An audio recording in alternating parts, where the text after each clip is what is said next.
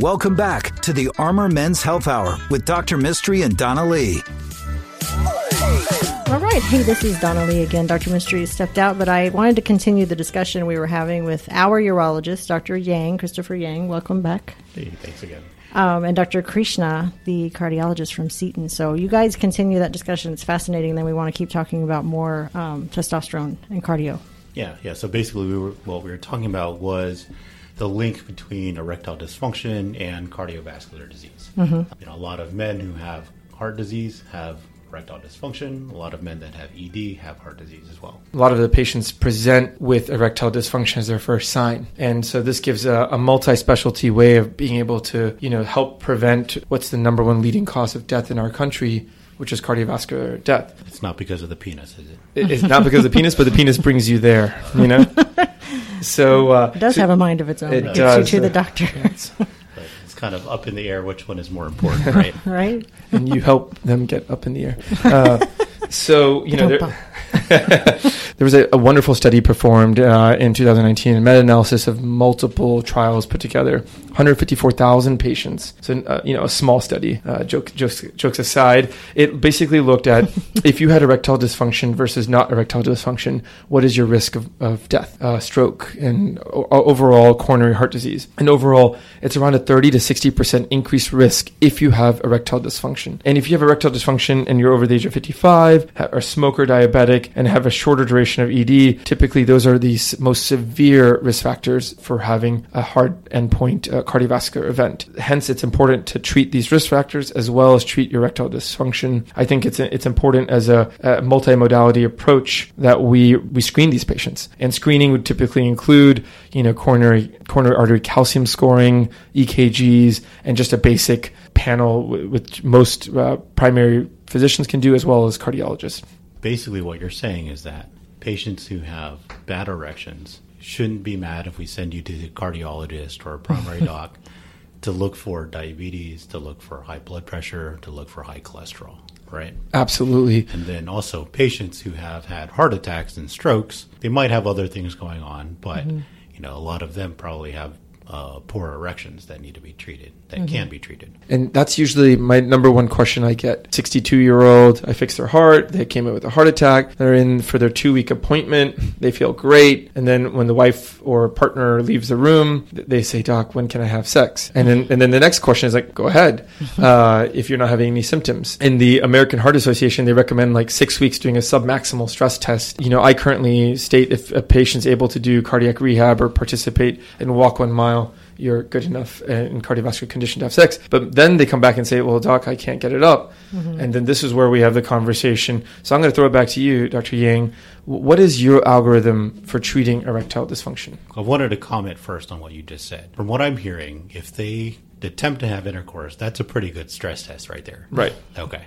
so probably not as good as the stress test that you order, Right. but But more fun. yeah, but having intercourse is a, is a stress test. It's not one that I can prescribe, Okay. which many men probably would want me to. Yeah, but yeah, uh, a, a note from their doctor Yeah, to, to be prove to their wife that it's okay. All right. For men who come in with erectile dysfunction, I think we've talked about it before on this show. There's kind of a lot of different potential causes. You know, one one thing we look at hormones, you know, including testosterone, estrogen, some others. We look at the vascular disease to basically look at if there's any diabetes, any high blood pressure, high cholesterol that can be you know, contributing to erectile dysfunction. We also look at structural issues of the penis, and then we look at kind of psychological, social issues as well. Treatment wise, you know, typically I look at medications like Viagra, Cialis, things like that. how do you decide? Like, so let's say, what would be a typical starting dose, and how do you decide between Viagra and Cialis now that both are generic? right? Sure, yeah, yeah. You know, and kind of depends on the patient's preference. Some they work a little bit differently in that Cialis is in your bloodstream for a little bit longer. So patients who are younger who might want to have multiple, you know, multiple episodes of intercourse over the course of a weekend, sometimes Cialis works better. People who don't really want to think about it too much, you know, we can prescribe a low dose Cialis that you take every day. But you know, some people, since Viagra is the one that's been around the longest, some people prefer that. So mm-hmm. it's it's basically a discussion as well as patient preference. Mm-hmm. And it's really inexpensive now. Yeah. Right. Yeah. And from a cardiology standpoint, I, I typically go with Viagra only because uh, a lot of my patients are on multiple medications that may drop their blood pressure. Mm-hmm. And we know that being one of the side effects of uh, this class of drugs is that this, in conjunction with other smooth muscle relaxers, can really drop someone's blood pressure. Mm-hmm. So I typically go with a lower dose and use a shorter acting agent um, as my, most of my patients are you know, elderly and on other combinations of therapies that may affect their blood pressure. So, you, you know, I get the question all the time where, you know, is it safe for me to take these drugs? And I tell them these are safe, well studied drugs. It just matters the pharmacology of, uh, of, of all your medications put together. And this is why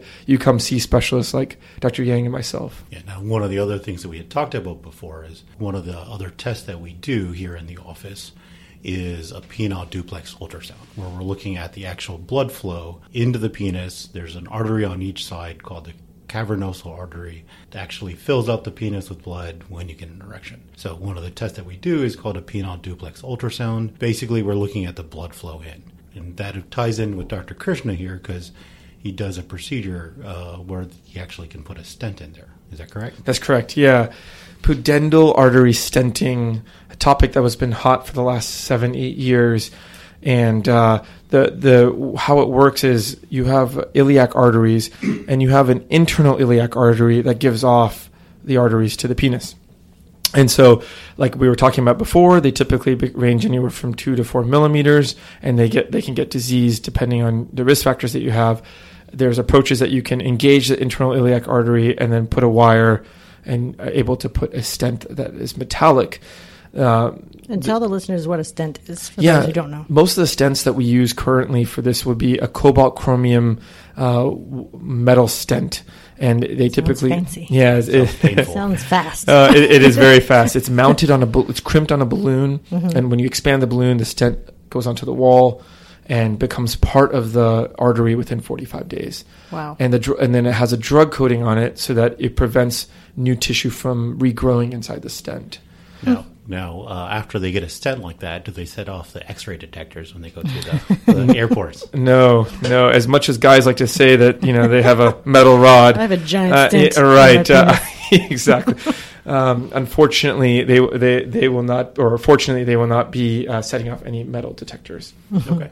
Now, you know, from from what I've seen, as far as you know, the times to do this stent, it seems like it works better with younger patients. It works better with uh, patients who had this issue because of trauma, right? Not the older patients who's had a heart attack and things like that. Absolutely. So the the premise of this is that typically, if you wait later in life, you don't generally have more diffuse disease, and so when you have diffuse disease, you can't put stents throughout the entire penis artery, and so that's, that becomes a too bad.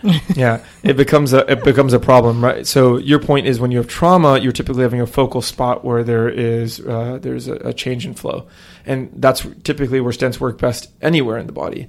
And when you're dealing with diffuse diabetes or elderly age, and the arteries really become narrowed, stenting is not the optimal option. And again, this is still not something that's you know I would say everyday practice it's this is one where you know, you'd want to see a specialist who are endovascularly trained and, and partner with a urologist on this topic, not one that uh, is just performed on an everyday basis. Okay, and um,